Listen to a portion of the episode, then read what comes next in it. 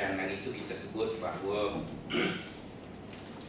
untuk memasuki syurga itu kita perlu memenuhi standard yang Allah Ta'ala tentukan. Jadi untuk memenuhi standard tersebut maka ada baiknya kita berkira-kira ke syurga ya. Dan bila sebut berkira-kira ke syurga itu bukanlah bermaksud saya confirm tuan-tuan ke syurga. Sebab saya pun tak confirm juga. Jadi macam mana orang yang tak confirm nak confirmkan orang yang belum confirm. Jadi kita sama saja. Cuma yang bezanya ialah bagaimana kita berkira-kira ke syurga. Dan ada dua cara itu kita sebut secara pertama sepakat para ulama mengatakan kualiti ibadat adalah ikhlas. Jadi bagaimana nak dapat amalan yang ikhlas? Maka ada satu formula yang dikemukakan oleh orang tasawuf, kata orang tasawuf. Seorang yang zuhud amalannya akan ikhlas. Bila amalan tadi ikhlas, maka Allah akan redha. Bila Allah redha, maka dia masuk syurga. Jadi persoalannya ialah bagaimana nak ukur zuhud jadi yang kita dah sebut dalam kuliah lepas zuhud bermaksud meletakkan dunia di tangan ataupun tidak meletakkan dunia di dalam hati. Dan kita sebut hari itu bahawa dalam dunia itu elemen yang paling ketara dalam dunia ialah manusia. Maka kita mendefinisi kembali dengan mengatakan zuhud bermaksud tidak meletakkan manusia di dalam hati. Jadi kemudian setelah kita mengetahui definisi itu maka kita mengukur seseorang dari zuhud atau tidak. Maka kita sebut nak tahu zuhud tak zuhud ada tiga elemen. Pertama orang tadi tidak riak. Riak bermaksud tidak melakukan ibadat dengan tujuan untuk menarik perhatian manusia. Dan perhatian manusia datang dalam tiga bentuk. Pertama pujian, yang kedua habuan dan yang ketiga ialah pengiktirafan. Yang kedua ialah tidak tasannuh, iaitu tidak buat-buat, tidak overacting. Dan yang ketiganya ialah kita muncul untuk perasaan. Okey, itu semua apa yang kita bincang dalam kuliah lepas. Okay, untuk kuliah pagi ini kita akan pergi kepada cara kedua kira-kira ke syurga iaitu menggunakan nisbah banyak sikit amalan kita tadi. Mungkin untuk mengungkap persoalan ini saya memerlukan tiga kuliah baru habis. Jadi hari ini 6 hari bulan satu kuliah minggu depan satu pengarah ada bagi tazkirah. Minggu depan sekali lagi 19 hari bulan tersambung. Kemudian kalaulah masih ada ruang tersambung hujung pula 30 Julai. Maka habislah pasal smart ibadah. Ya? Begitu. Okey sahabat-sahabat. Bila bercakap mengenai smart ibadat dalam makna kita mengukur ibadat kita tadi dalam sebuah kuantiti iaitu sikit banyak. Maka pertama sekali sahabat-sahabat kena faham bagaimana saya berfikir. Sebabnya nanti sahabat-sahabat fikir lain, saya fikir lain. Nanti balik ke fakulti berasa bengong. Jadi supaya tidak bengong tu cuba faham apa yang ada dalam kepala saya kira-kiranya kalau tak setuju dengan saya pun tak setuju pada benda yang difahami. Bukan tak setuju kenapa tak setuju? Entah tak faham dia cakap. Jadi macam mana tak setuju? Awak tak faham? Jadi mesti faham dulu baru tak setuju. Betul kan? Okey, untuk memastikan sahabat-sahabat memahami cara saya berfikir maka ada empat perkara sahabat-sahabat kena faham saya akan fahamkan asas-asas berfikir saya ataupun asas-asas pertimbangan saya sehingga saya kata begitu. Okey, perkara yang pertama yang saya nak sebut sekali ialah dalam akidah kita ahli sunnah wal jamaah kita yakin bahawa syurga dan neraka itu ada. Kan? Syurga dan neraka itu ada. Bila syurga dan neraka itu ada, maka kena ada orang masuk syurga, kena ada orang masuk neraka. Dia tak boleh semua masuk syurga. Kalau semua masuk syurga tak ada masuk neraka. Jadi Tuhan ataupun Allah buat benda sia-sia je lah. Betul kan? Jadi mesti ada orang masuk syurga, ada orang masuk neraka. Persoalannya ialah siapa yang akan masuk syurga dan siapa yang akan masuk neraka. Bila kita sebut siapa, maka itu adalah persoalan rahsia kita tak tahu. Jadi bila kita sebut siapa tu kita tak tahu, maka kita akan pergi pada soalan yang kedua. Setidak-tidaknya bagaimana seseorang itu dipilih oleh Allah untuk masuk syurga dan dipilih oleh Allah untuk masuk neraka. Bila kita sebut bagaimana, maka kita pun tengoklah kita punya pengalaman. Biasanya kalau kita pergi camping, komando camping kita akan kata duduk dalam barisan kira satu sampai akhir. Maka sebutlah orang satu sampai 80. Yang genap belah kanan, yang kiri, yang ganjil belah kiri. Allah buat begitu kan? Yang nombor genap masuk syurga, yang ganjil masuk neraka. Takkan dia buat begitu kan? Nampak macam lali. Jadi tak bolehlah pakai andaian tu. Jadi kalau kita tak boleh nak pakai andaian itu, maka kita akan pergi pada andaian kedua itu rawak.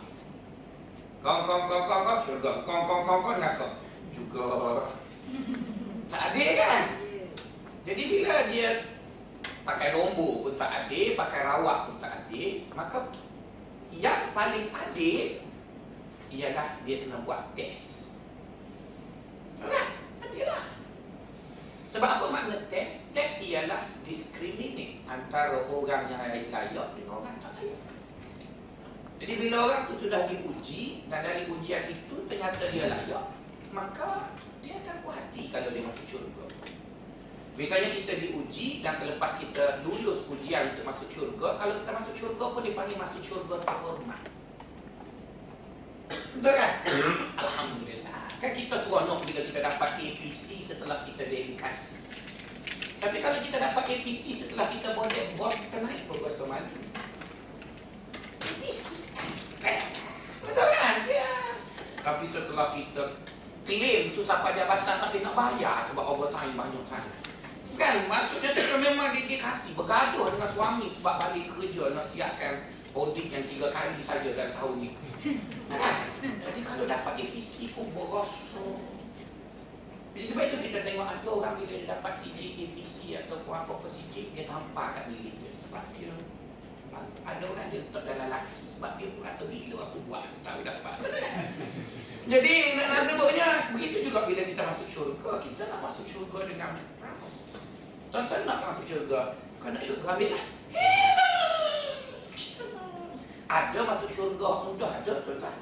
Iaitu kita pastikan kita mati dalam Islam. Lepas tu kita transit dekat neraka.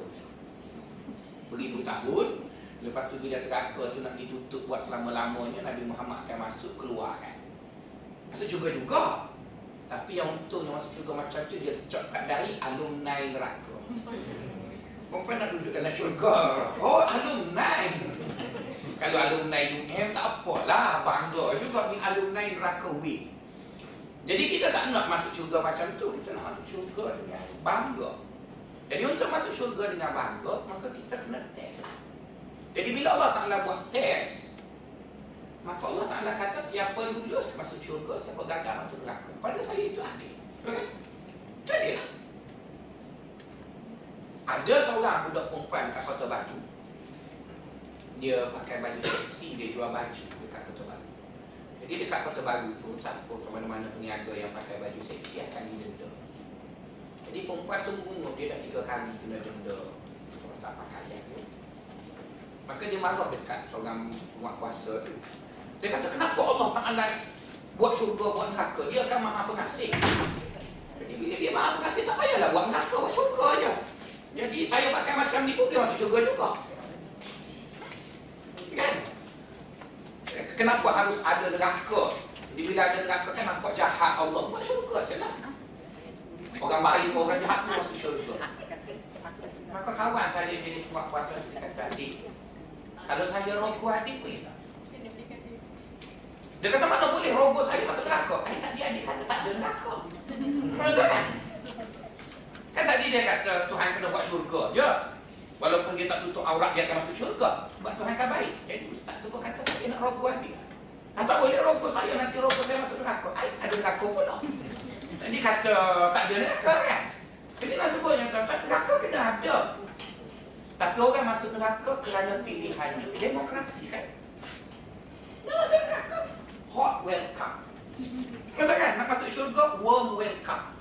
Betul kan? Maksudnya, welcome dua-dua. Jadi oleh kerana itu, Allah Ta'ala dah buat syurga, buat neraka. Maka cara paling baik untuk tak ada orang belim Allah bila dia masuk neraka atau bila dia masuk syurga, dia buat test. Siapa yang lulus test tu, maka dia akan masuk syurga dengan terhormat. Dan kalau dia gagal test tu, dia masuk neraka pun dia tak boleh nak belim apa-apa tak. Jadi bila macam tu, tuan-tuan dan puan bila Allah Ta'ala dah buat keputusan, dia akan buat test. Maka apa yang perlu Allah Ta'ala buat supaya dia lebih nampak hati? Dia mesti sediakan prasarana. Betul kan? Dia mesti sediakan prasarana. Bila prasarana itu disediakan dan segala kemudahan diberi, tiba-tiba orang tu tak gagal juga. Apa orang kata tak digagal juga. Maka Allah tak boleh dipersalahkan. Sama macam mesti Melayu bagi slide-slide dekat pelajar. Dia bagi allowance 2,800. Dia bagi bilik aircon split. Saya dulu jadi slide tak ada aircon dulu dalam store. Dia bagi split aircon dalam bilik. Mengajar hanya 2 jam je satu semester. Dia gagal juga selepas 5 tahun. Takkan dia nak bawa kat mesin layak? Zolim. So dia apa? So dia apa? Awak dapat 2,800 dia pakai main pi lagi. Maksudnya itu orang zalim kerana dia dah bagi peluang, bagi apa benda semua. Tapi ada pelajar yang katakan dekat-dekat cukup 5 tahun dia kena sampul hantu 2 tahun dia kata. Payahlah semua cerita hantu. Jadi nak sebutnya Allah Ta'ala dia buat prasarana diuji kita. Jadi bila kita gagal, maka tak boleh beli dia. Maka apa yang kita nak bincang kat sini, bagaimana nak lulus ujian. Betul kan? Jadi kena panggil kalau tuan-tuan nak pergi periksa UPSR, kena panggil penceramah. Jadi saya ceramah nak masuk syurga. Soalannya, how? Bagaimana nak lulus? Maka saya akan cuba sebutlah. Saya pun kena buat macam itu juga. Tak adalah saya datang dari syurga dalam rupa Ahmad Faisal sebenarnya Jibril. Tak, saya Ahmad Faisal juga. Tapi hasil daripada baca-baca, faham-faham, cuba kongsi dengan tuan-tuan. Jadi soalan pertama ya, iaitu Allah dah buat syurga dan Allah mahu kita masuk syurga secara terhormat, maka dia buat test dan untuk itu kita kena lulus test. Jadi bagaimana nak lulus test? Kita akan bincang lah. Itu sebab pertama saya bincangkan juga. Okay, sebab kedua, Allah Ta'ala dia buat kita ni tuan-tuan dan puan dia ada 12 realiti yang ada pada kita, termasuk saya dan sahabat-sahabat. Dan saya tidak bahasa nak sebut 12 tu, saya nak sebut 4 Dan 4 ini dalam konteks saya tanya, tuan-tuan jawab. Kalau tak boleh jawab, mudah je. Diam untuk apa pagi 50 saat, berhenti tak ada jawab akan jawab dia otomatiklah dia bagi. Misalnya, hakikat yang pertama, Allah Ta'ala buat kita lemah kan? Allah Ta'ala sebut, Khuliqal insanu dha'ifa. Manusia itu dibuat lemah. Manakala dia pula kuat. Inna Allah qawiyyun aziz. Allah itu kuat dan perkasa. Kalau saya tanya sahabat-sahabat, satu pihak kuat. Satu pihak lemah.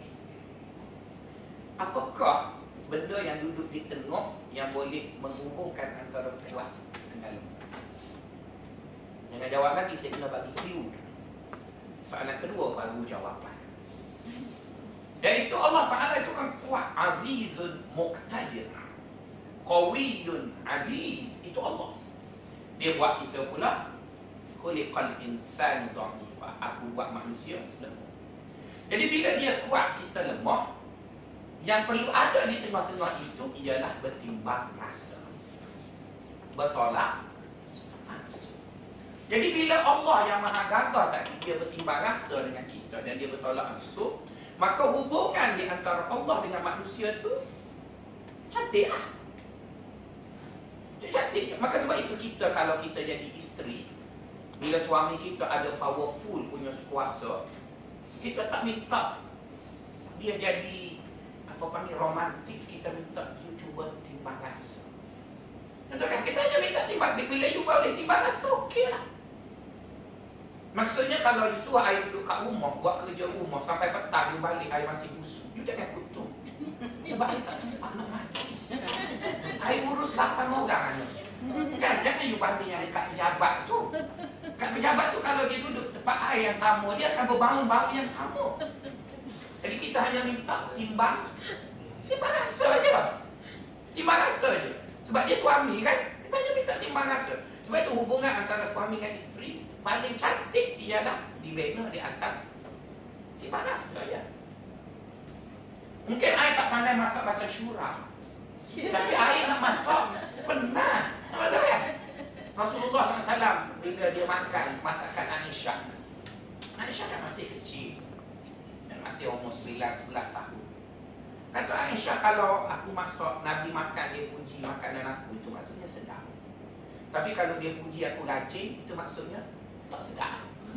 Tapi Nabi kan timbang rasa Walaupun tak sedap Tetap kena buat. Dia tak ada tak sedap.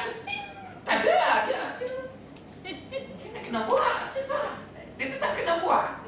Maka Aisyah dia dia, dia kagum sangat dekat Nabi sebab Nabi membina hubungan dia dengan Aisyah di atas dasar. Timbang rasa. Dan begitu juga lah kita dengan visi kita. Kita hanya minta timbang rasa lah maka sebab itu dia tahu dekat KPI untuk start macam saya ni or or atau atau. Betul kan? ISI betul kan? Tak dapat ISI atau. Buku. Tak dapat atau akhir sekali jenis A jenis B. Buatlah mak akhir sekali itu. Betul kan? Tapi kalau dia tak timbang asal, tak. Saya semayang ajak macam tu kan? Tapi bila dia dah aw, aw, aw, maksudnya dia timbang asal itu. Jadi bila timbang asal, hubungan cantik lah. Jadi sebab itu bila orang kuat, dia berhubung dengan orang lemah, asas paling baik untuk bina dua hubungan itu ialah berlebih kurang atau timbang asal. Maka sebab itu Allah Ta'ala dia yang buat kita lemah. Ya? Dia buat kita lemah. Dan dia mampu je buat kita hebat. Sebab dia juga yang cipta malaikat yang pikul arash tu kan 8 orang je. Milu arsha rabbika fawqa'um yawma'idhil thamaniya. Arash adalah makhluk Allah paling besar. Ada 8 orang je malaikat pikul yang tak pernah MC sampai hari. Tak ada sakit pinggang, tak ada apa. Macam mana Allah boleh buat orang yang begitu kuat Apa boleh tak buat kita Jadi oleh kerana dia dah tentukan dia nak buat kita lemah Maka dia pun menalah timbang rasa Maka dia sebut dalam Quran La yukallifullahu nafsan Illa wus'aha. Aku tidak bebankan kamu dengan satu tanggungjawab di luar kemampuan. Timbang rasa Jadi bila Allah sifatnya bertimbang rasa dengan kita Kita yang nak masuk syurga tadi berasa lega kan? Sebab dia tu hayat ketimbang Nampak macam faham tu kan? Nampak orang Rasim layak Satu keliru dah faham. Okay, kita pergi soalan Soalannya ialah Allah Ta'ala juga buat kita ni malas. Nah, Dia yang buat kita malas. Bila dia buat kita malas Apa yang perlu ada Di antara dia dengan kita? Dia ni rajin. Kita malas.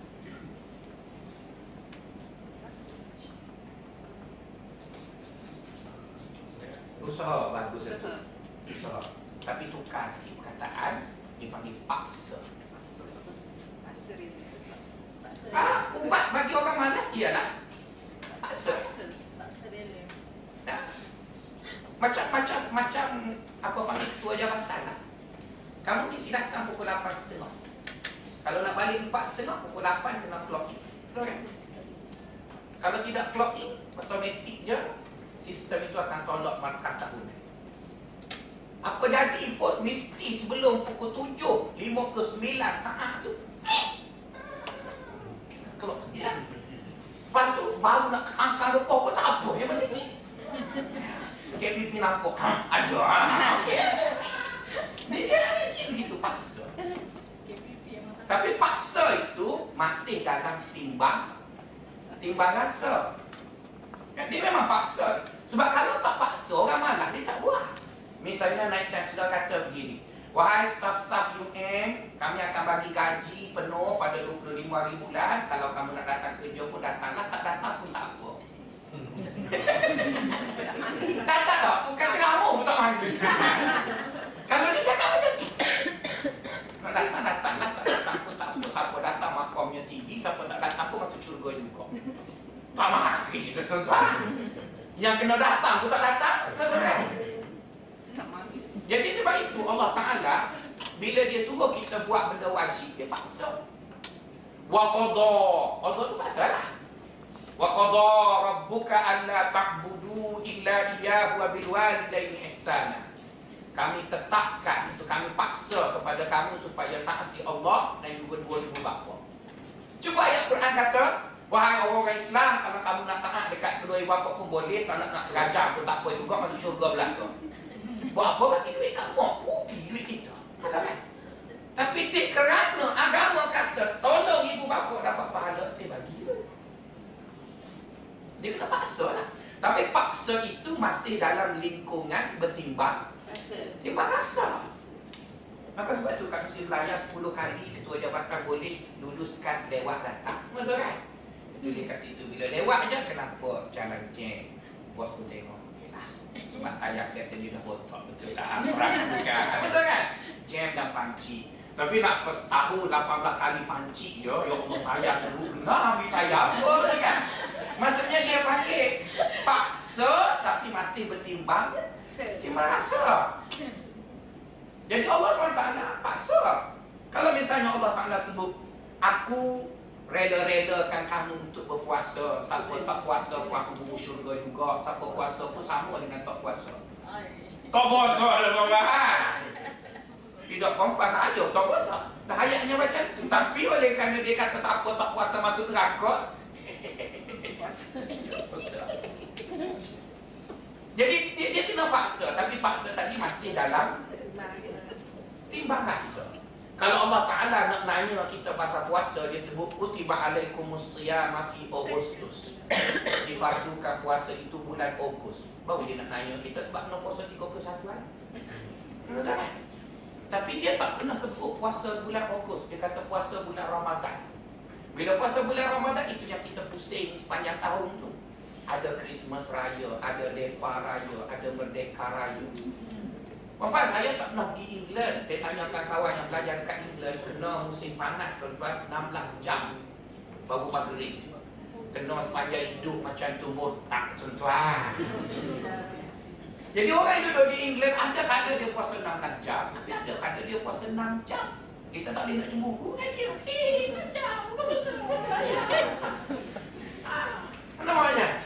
Jadi itu menunjukkan bahawa dia bukan nak nanya. Kalau dia nak nanya, dia padukan puasa masa yang 16 jam. Jadi orang Inggeris semua mari puasa Malaysia. Betul kan? Yang dia pernah detik kapal terbang lah. Jadi itu menunjukkan bahawa Allah Ta'ala tetap kena paksa sebab dia buat kita malas.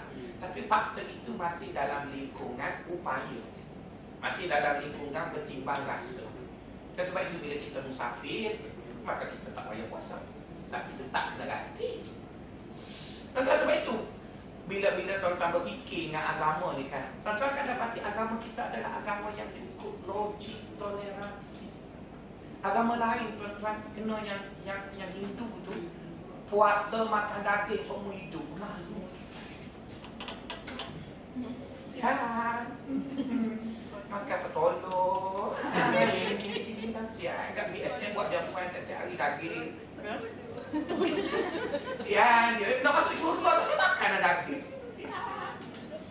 Ustaz-ustaz dalam agama lain iaitu Sami Hindu, Padri Kristian lagi. Siapa Padri Kristian tak boleh kahwin? Putih mata-mata. Ah, Kristian pergi gereja pakai seksi-seksi dia putih. Kan, ustaz dalam Islam boleh nikah sampai 4 Tapi tak boleh lah sampai 20 orang masih ada limit masih masih. Maksudnya tidak tahan semua tapi tidak buka semua dia. Ada benda yang masih bertimbang rasa. Jadi sebab itu bila kita faham begitu maka dalam nak masuk syurga tuan-tuan tak boleh nak kata eh saya nak masuk syurga tu kenapa tak buat? Apa paksa-paksa tak kena paksa. Kena paksa. Tapi paksa itu masih dalam lingkungan upaya masih masih dalam lingkungan iman. Itu perkara yang kedua yang saya faham bila saya belajar agama. Perkara yang ketiga, Allah Taala buat kita ni. Jum. Ya. Okey, bila kita jemu, apa ubat bagi orang jemu?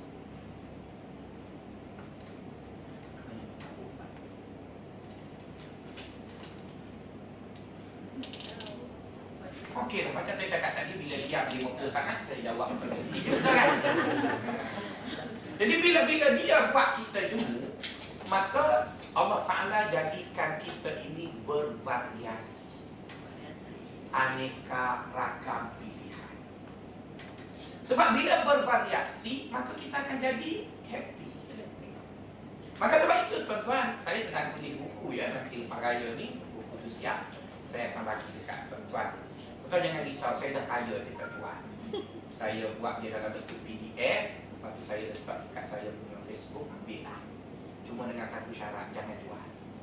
Jual saya marah lah Sebab saya tak jual, betul-betul tuan Kau pula jual. Orang untung. Tapi nak edah-edah lah ya, Bila saya baca hadis-hadis Nabi Setakat saya duduk mengaji dalam 3-4 tahun jadi ustaz Saya jumpa ada 80 amalan yang boleh bawa ke syurga. Ada 80 seronok tentang dia panggil variasi. Variasi. Jadi bila dia ada 80 kita goreng yang ni, kita pergi yang ni pula. Goreng yang ni pergi yang ni pula. Macam kompak lah, ada berapa duduk kamu? boleh muka kerai. Itu yang seronok bagi kerja tu tak sabar tunggu hari Isnin. Sebab yang ni tudung lain, ni tudung lain. Cuba pakai tudung satu je. Ni, ni, ni, ni. Bila lah nak satu, dia ada tunggu. Sebab tu dia tak ada saya tak melumpakkan isteri saya. Semalam baru beli perhaya Garu kepala saya ya. Mahir nanti Beli empat tujuh Masalahnya dia suek aku bayar. Dia kalau di kat rumah Kat rumah ada tiga penyaku kat lubang lubang tapi saya mengaji agama kena biarkan bervariasi. Betul tak? Dia bukan orang lain ni kita juga. Betul tak? Comel dia pun kata bini siapa tu. Dia lah lelaki yang tak comel. Betul tak? Jadi dalam sebutnya variasi. Jadi bila nanti sahabat-sahabat tahu ada 80 amalan yang boleh bawa masuk syurga, maka itulah yang tuan-tuan tengok ustaz tu slow and steady dia nak masuk syurga. Sebab dia ada 80. Jadi 80 hari ni dia buat yang ni. Lepas tu bila dia boring dia pergi yang tu pula. Tapi tuan-tuan dia kan ada satu tu tu yang sempuk kan. Jadi lepas belajar kelas kita ni dia slow and steady. Ada seorang datuk dia selalu dia pernah sini saya dia. Dia kaya lah dia boleh pergi ke Mekah 3 bulan sekali. Ada makan belanja saya makan. Dia kata periksa kamu bila akhir sekali pergi saya kata kena jawab ke soalan tu. Dia tak nak tanya ustaz bila akhir. Saya kata paling last saya pergi Mekah tahun 94. Astaghfirullahaladzim. Ya astagfirullah kan saya. Ya. 20 tahun. Saya kata kenapa dah tu astagfirullah kan saya. Saya tak pergi ke Mekah 20 tahun. Iyalah saya pergi 4 kali setahun umrah. Lah saya kata itu Datuk punya cara kan sebab Datuk boleh banyak. Betul? Tapi bila saya tak pergi ke Mekah Bukan berarti saya masuk neraka. Datuk pergi Datuk pergi mana. Tapi kalau Datuk nak tahu Saya punya pahala umrah Seminggu sekali. Oh tipu lah Dia tak percaya Dia silap orang. Dia nak sininya ustaz. Tuan-tuan Walaupun tuan-tuan profesor Tuan-tuan profesor dalam bidang kimia Saya memang tak tahu Tapi Pak masuk syurga Pandai saja lah Walaupun dengan profesor Ibu sebab saya kan ustaz Dia cerita pasal syurga Benar saja Buat kalkulator Saya tak tahu Sebab itu nak belajar e-learning Saya kena duduk Lepas pegawai PKN Kita tak tahu Tapi takkan buat syurga pun Dia nak urai kat kita kan Wrong place lah kan? Jadi saya cakap kata betul lah cerita buat naik kapal terbang lebih banyak memang ada saya. Tapi kalau cerita pahala umrah jangan sini saja. Eh, stop, stop. Tiap-tiap minggu. Mesti. Ada satu hadis Rasulullah SAW bersabda, sesiapa yang semayang subuh berjemaah, kemudian dia berwirid sampai naik matahari, dan dia sembahyang sunat dua rakaat, maka dia dapat pahala haji dan umrah yang. Saya buat seminggu sekali. Jadi kan sebutnya kita kan dia panggil variasi tu, betul tak? Hari kita tak boleh nak buat macam tu, kita buat yang lain pula. Jadi sebab itu jangan tinggal kelas saya ni ada 80 untuk orang yang setia dengan kelas. Betul kan? Maksudnya saya pernah tu dia apa tak pernah kena bulan puasa ni lah bahan telefon apa semua. Bulan puasa ni si saya beranak dapatlah cuti seminggu, betul kan? Cuti itulah. Orang saya tutup kat telefon, jawab tu dia panggil lah. Eh, tak ada pihak saya pun planning supaya dia beranak hari Isnin. Jadi boleh lah seminggu. Kalau dia beranak hari, hari Sabtu, rugi. Sabtu, akak dah habis dah. Jadi saya pun dalam pasti agak-agak tu doa biar beranak hari Isnin kan. Jadi bila hari Isnin sampai Jumaat habis cuti. Satu cuti lagi, Ahad cuti lagi. Perancangan. Okey, berbalik pada tadi. Jadi nak sebutnya Allah Ta'ala jadikan dia bervariasi. Pernah sekali tuan-tuan. Orang-orang miskin zaman Nabi Dia pergi jumpa Nabi, dia protes. Dia kata, Ya Rasulullah, tak adil. Orang kaya bila kamu ajak pergi berperang Mereka boleh pergi berperang. Sebab zaman Nabi nak berperang Kuda kena beli sendiri, pedang kena beli sendiri Dia tak ada sekarang kuda Jadi bila begitu, kata orang miskin Orang kaya selalu untung Bila nak pergi perang Kalau mereka mati, masuk syurga Sebab mati syahid. Kalau tak mati, makin kaya Sebab harta rampasan perang besar bila mari bulan puasa boleh sedekah. Kami je orang miskin ni yang jadi berarti tuan-tuan, kalau dah nak masuk syurga, caranya cara orang kaya je. Kan orang miskin dah protes, betul kan? Maka Nabi kata jangan sedih. Kamu buatlah amalan ini, kamu akan dapat pahala sekian banyak dan bawa kamu masuk syurga. Baca subhanallah, alhamdulillah, wa la ilaha illallah, wallahu akbar. Maksudnya tuan-tuan, Nabi itu bagi kita macam-macam pilihan. Dan setelah saya nanti beritahu dekat sahabat-sahabat ada 80 amalan yang boleh masuk syurga. Sahabat-sahabat buat, tiba-tiba sahabat tak buat juga. Maka sahabat nak beli siapa lagi? Dia tak buat, dia tetap takkan. Tak takkan. Macam macam universiti lah, dia sediakan translator. Betul kan? Dia bagi komputer, dia bagi gaji, bagi apa. Kemudian dia kata, kenapa tak boleh Ah, Kalau tak pandai tulis, hantar dekat translator. Betul kan? Hantar. Dan dia pun tak kata kena terbit bukti usaha. Saya ada bukti usaha tapi semua kena tolong. Tak apa, paling kurang bukti tanya apa ada dia tengok. Tiga dah kena tolong. Tak apa lah. Paling kurang hantar dah, tak terbit lah. Yang pentingnya ada usaha. Bukan bukan soal benda tu. Jadi sama juga nak masuk syurga, saya dah sebut dekat tuan-tuan sebut tadi lah lepas depan raya nanti baru dapat benda tu. Maka benda itulah yang, yang kita akan buat tu. Misalnya satu hadis menyebut sesiapa lepas ambil ismayah dia baca doa asyhadu an la ilaha illallah wa asyhadu anna muhammadan abduhu wa rasuluh. Allahumma ja'alni minat tawwabin wa ja'alni minal mutatahhirin wa ja'alni min ibadikas salihin. Yadkhulul jannata min ayyuba bin sya'a dia boleh masuk syurga melalui mana-mana pintu. Tak ada kena baca doa. Tak ada ambil masuk sudah ambil semayang keluar sana. Tak baca. Tak kata boleh nak buat benda tu. Pendek je. Dia persoalannya, kenapa tak buat? Ha, jadi bila kenapa tak buat, tak salah Allah kena kan? Sebab dia sudah bagi peluang. Ha, disebut dalam hadis yang lain, Man qara'a ayatul kursi dubura kulli salatin wajabat lahu jannah. Siapa yang sering membaca ayat kursi lepas mayat, maka dia confirm masuk syurga. Maka assalamualaikum warahmatullahi wabarakatuh. Allah SWT Ya Allah Allah Allah Oh iya Betul kan Maksudnya lah Kita kata nak buat yang itu Bukan kena Ya Latif Ya Kafi setengah jam Sambil berjalan daripada tangga di air itu sampai ke meja karus habis dari kursi.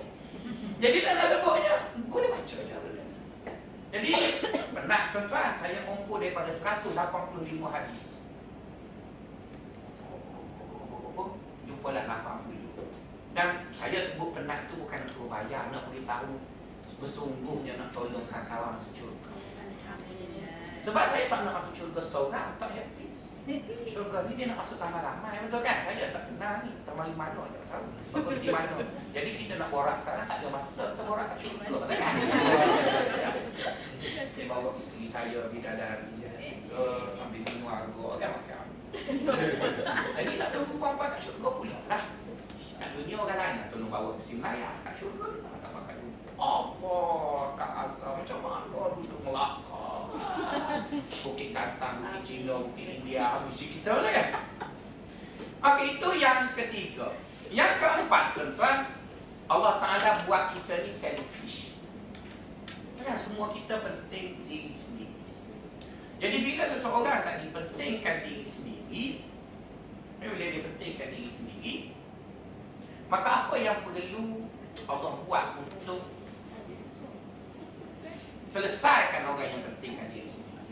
Jadi untuk Allah selesaikan orang yang pentingkan diri sendiri, ialah Allah bagi dia pilihan. Ya, orang yang penting diri ni bila dia memilih tanpa dipaksa, maka dia tidak akan mempersalahkan orang lain dan dia rasa puas hati. Maka sebab itu Allah Ta'ala sebut dalam Quran, Wahadayna najdain. Kami berikan kepada manusia itu dua pilihan. Itu pilihan masuk surga dengan pilihan masuk neraka. Jadi Allah bagi kita kuasa untuk memilih Nak masuk surga atau nak masuk neraka. Dan Allah juga bagi 80 pilihan untuk kita pilih Buat untuk masuk syurga. Allah paksa kita tapi paksa dalam bertimbang rasa. Allah bersikap bertimbang rasa. Maka bila sahabat-sahabat faham begitu kan, Tumpah rasa ada tak puas hati lagi? Allah. Pada saya cukup sempurna. Memang dia buat kita lemah, tapi dia bertimbang rasa. Memang dia buat kita malas, maka dia paksa. Tapi paksa dalam lingkungan bertimbang rasa. Memang dia buat kita jemu, dan untuk mengatasi jemu itu dia bagi variasi. Memang dia buat kita selfish, maka dia bagi kita pada saya tak tahu lagi nak komen apa dengan Allah. Dia dah cukup sempurna. Jadi persoalan sekarang ialah setelah kita yakin Allah tak lebih baik. Dia tidak buat suatu perkara melainkan kebaikan kita. Maka tinggal sekarang kita kena bijak je lah. Bijak itu dalam arti kata buat sikit pahala banyak. Kenapa saya berani kata buat sikit pahala banyak? Sebab dia yang buat variasi itu. Betul dia dia yang jadikan benda tadi bervariasi. Dan kenapa dia jadikan bervariasi? Kerana dia tahu kita jemu. Dia tahu kita jemu. Tuan-tuan, saya tak mampu nak tukar perahu umur setiap tahun. Yang ada pun tak ambil lagi dengan kok mamuk. Mamuk, mamuk. Kok mamuk tu. Saya orang Kelantan panggil kok mamuk. Panggil mamuk. Kan? Memang beli muda tanpa down payment. Tapi mamuk dia bulan-bulan. Tapi saya belajar dengan Chia apa kepala botak uh, apa panggil SFF. Dia kata kalau tak boleh tukar perabot setahun sekali, tukar situ satu. Tukar. Jadi kenapa kena tukar sebab manusia jemu. Ini daripada mula-mula kahwin sampai anak dah kahwin belaka. Begitu je guru itu lekat dekat kapek. Tahu dia?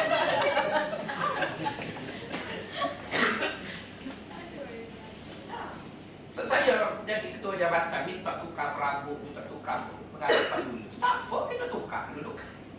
Betul kan? Jadi nampak lain sikit daripada ketua jabatan dulu. Sebab kita Lepas tu bila orang lain pula naik, kita tukar pula. Tak ada masalah, takkan tukar tempat pun kena marah. Jadi tukar tu satu benda yang menjadikan kita rasa happy. Kita akan rasa happy. Maka sebab itu ada orang dia nak balik lewat. Sebab dia kata balik 4.5 jam dekat pakar saja ada 45 minit. Maka dia memilih untuk melihat lewat. Betul kan? Balik lewat. Lepas tu dia pula lelaki balik dengan motor hujan. Maka nak buka puasa kat bangsa jimat kos. Betul kan? Maka dia, dia masuk pukul 9 balik pukul 6. Tak apa, tak puasa. Itu menunjukkan bahawa fleksibel itulah yang menjadikan orang semua happy. Tapi ada orang pilih tak mandi tapi nak gaji. Oh tak ada lah macam tu. Maksudnya kan, mana boleh? Saya nak masuk syurga tapi saya tak nak buat apa. Saya nak tidur. Mana ada ada tu. Pergi carilah agama mana yang ada di hidup saja masuk syurga. Sedari dia kena buat. Tapi agama yang kita anut ini agama yang agak munasabah. Dia buat kita lemah, dia bertimbang rasa. Dia tahu kita malas, dia paksa. Dia tahu kita jemu, dia bagi pilihan. Dia tahu kita selfish, dia bagi pilihan mutlak pada kita untuk pilih apa yang nak.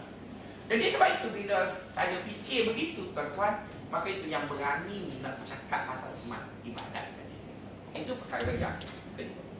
Perkara yang ketiga, sahabat-sahabat, bila sebut istiqamah, ada dua makna istiqamah.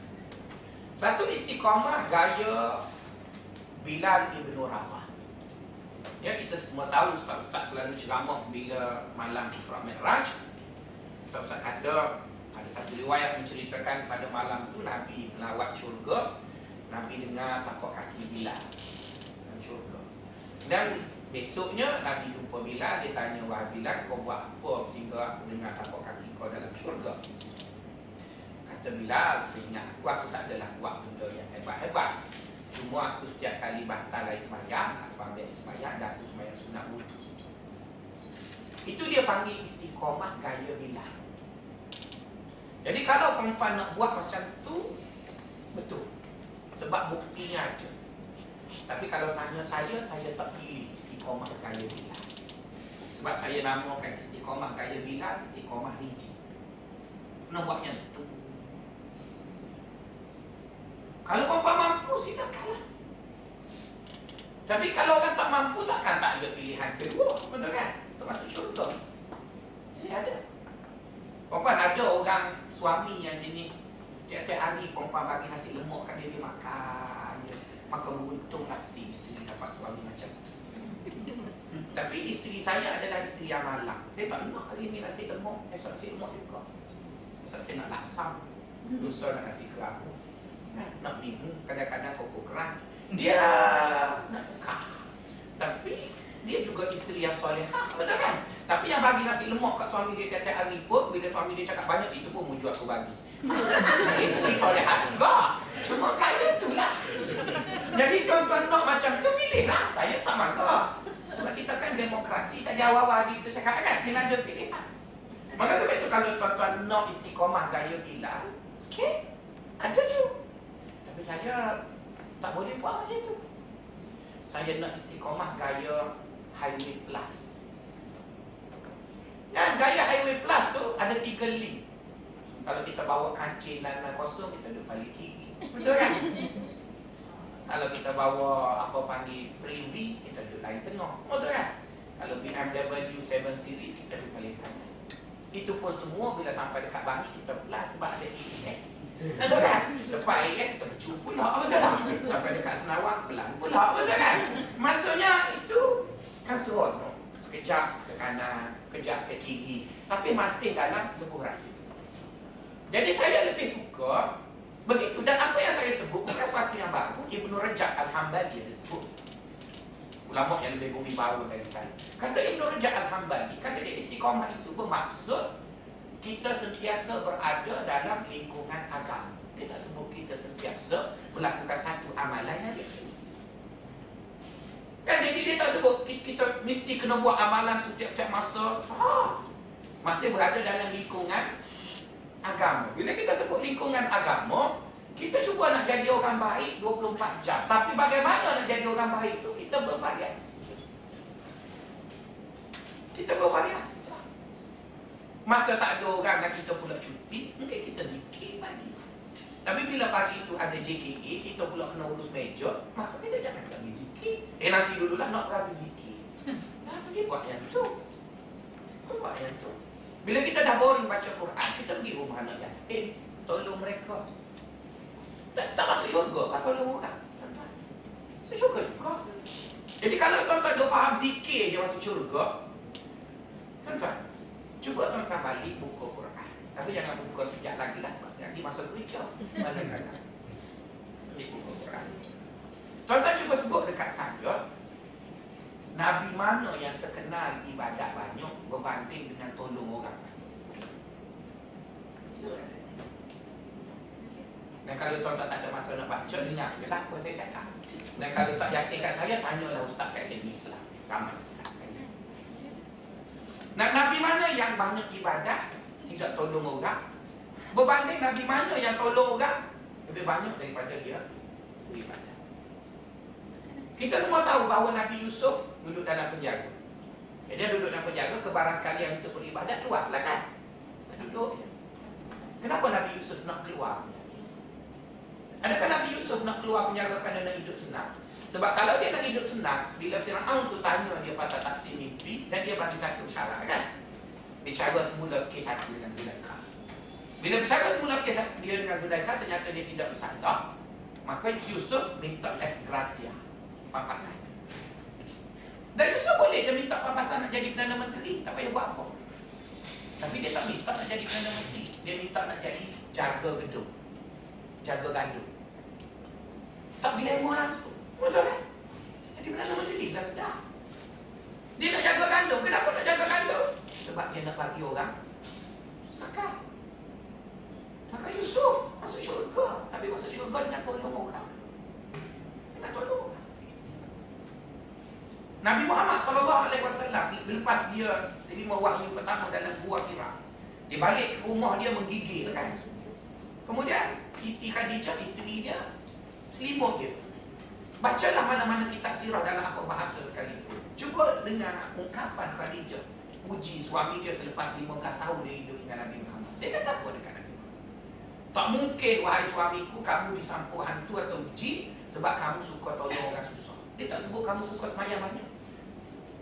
Kamu suka tolong orang susah. Kamu suka tolong anak yatim. Kamu beri makan pada orang apa? Berarti tuan para nabi dan para rasul. Mereka tunjuk contoh dekat kita bahawa ada jalan lain ke syurga. Ada jalan lain. Maka sebab itu bila kita duduk dekat BSM atau menjadi kerani dekat mana-mana jabatan. Adakah kita tak masuk syurga? Masuk syurga. Student datang. Betul kan? Ini sudah datang. Bapa. Dia tengok pada hari itu kan? Sebab kita nak baca Quran tak sempat. Sebab orang tak gaji kita baca Quran. Orang gaji kita senyum. Sungguh tuan-tuan. Tuan-tuan walaupun saya tak apa cantik. Tapi senyum orang suka kot lah. Cuma dah lah udung macam saya masam pula. Dia kata. Kan ada satu lagu senyum. Jangan kata apa-apa. Senyum. Tak payah kata apa. Tak tuan-tuan saya jauh handsome, tuan-tuan jauh comel, tuan-tuan dan perempuan daripada saya. Saya tak comel tu senyum orang suka, ke perempuan lagi lah orang suka. Dia lah pakai lagi collagen daripada sabuk. Betul kan? Lagi gebu kulit pakai apa panggil dia cream lagi. Lagi lah comel. Herbalife saya tengok botol, Allah besar, budak semua. Mereka macam iklan bank rakyat. Bila mari India, dia masuk ke meja, eh, jadi India. Betul kan? Mari Cina, dia masuk ke meja, eh, jadi Cina. Betul kan? Mari Melayu, dia pun pening. jadi dalam tu pun tuan tolong orang, kenapa salah ke? Apa tolong? Tuan-tuan, daripada 80 tu, 80 yang saya jumpa mengenai masuk syurga tu, Dua per tiga daripada 80 itu ialah amalan dalam kategori tolong orang. Yang boleh bawa masuk syurga. Satu per tiga sahaja daripada 80 itu yang dalam kategori ibadat. Betul lah semuanya kita panggil ibadat. Tapi kita kategorikan dia supaya mudah kita faham. Satu kategori ibadat ritual.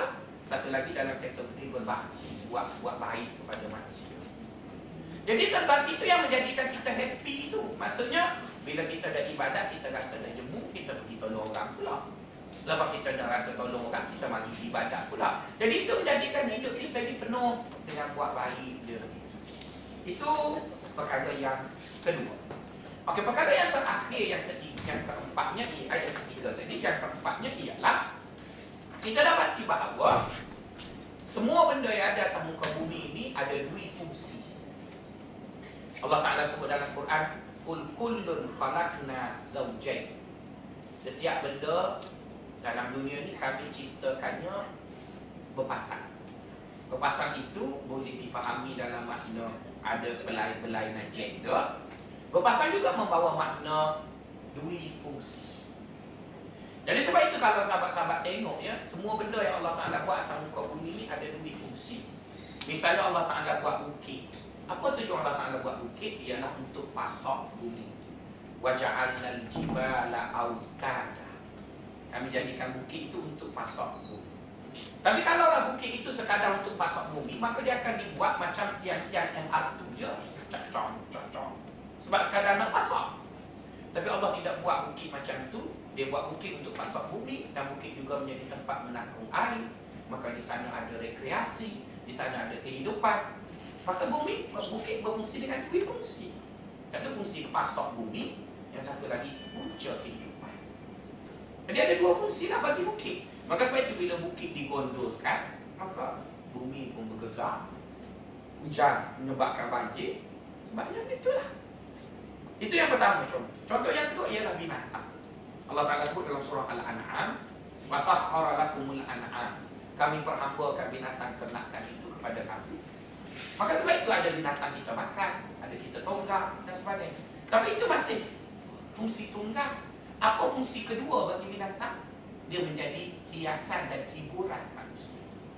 Di Kelantan dan Terengganu, ada orang yang panggil gila dengan burung kepiting. Betul? Dia bangun pagi tu, dia mandi burung dia, dia tak mandi dia. Tu semua buah air. Kelantan. Ya, jangan hina orang Kelantan tapi tak sebutnya. Burung itu menjadi hiburan. Hiburan. Ada binatang lain yang dimakan, betul kan? Tapi dia tak makan burung dia tu. Kalau goreng, mampu dia kan? Wih, lima ribu, sepuluh ribu pergi ke apa panggil dekat selatan tar atau panjang pasir mak tu. Memang. Tapi itu tidak salah, itu menjadi hiburan. Tapi bagi orang bandar pula dia tak main lah burung tu. Dia baca majalah yang ada lambang binatang. Iaitu lambang anak playboy. Binatang juga betul betul kan? Dia pakai baju yang ada lambang binatang. Iaitu polo kuda dia beli kereta yang ada lambang binatang. Jaguar betul kan berarti binatang itu dia ada dua fungsi. Satu tonggak makan dan sebagainya. Satu lagi dia panggil ikon star status. Orang tak letak orang tuan-tuan. Ada jatuh negara Malaysia tu dia stop dua orang. Nambah Malaysia kan kan? Terima Kalau letak Ahmad Faisal.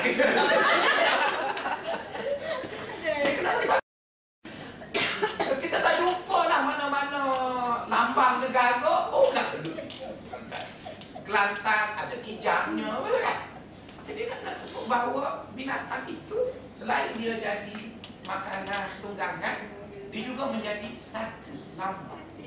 Jadi berarti binatang sudah berfungsi dengan dua fungsi.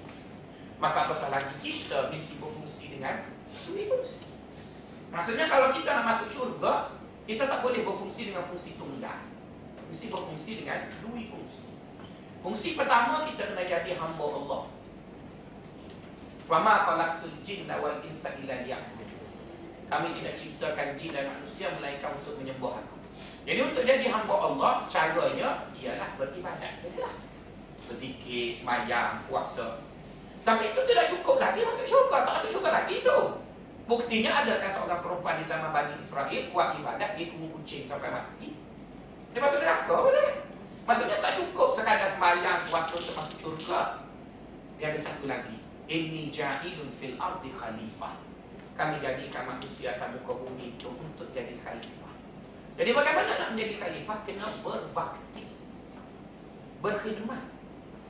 Jadi jika manusia tadi, dia adalah satu masa dia menjadi hamba Allah dan pada masa yang lain dia berbakti kepada manusia dan alam sarwa jagat. Maka itulah manusia yang akan masuk syurga.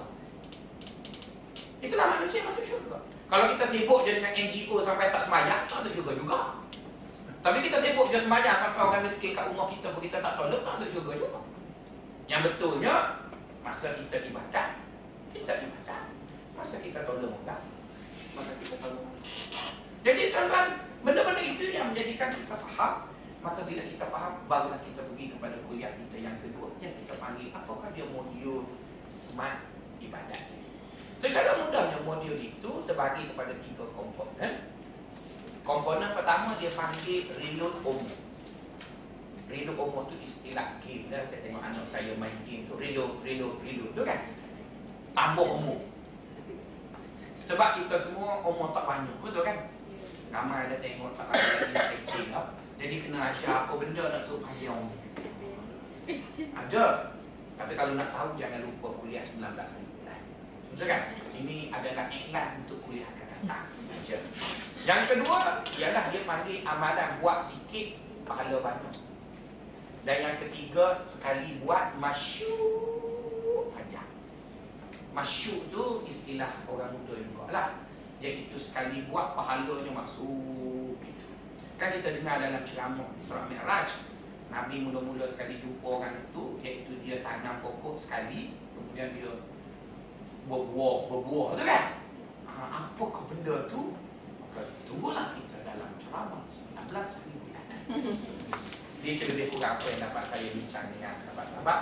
Saya bergurau minta maaf banyak-banyak. Tidak maksud menyinggir Tetapi memaafkan kita Dan mengaitkan tugas kita di universiti dengan agama. Assalamualaikum warahmatullahi wabarakatuh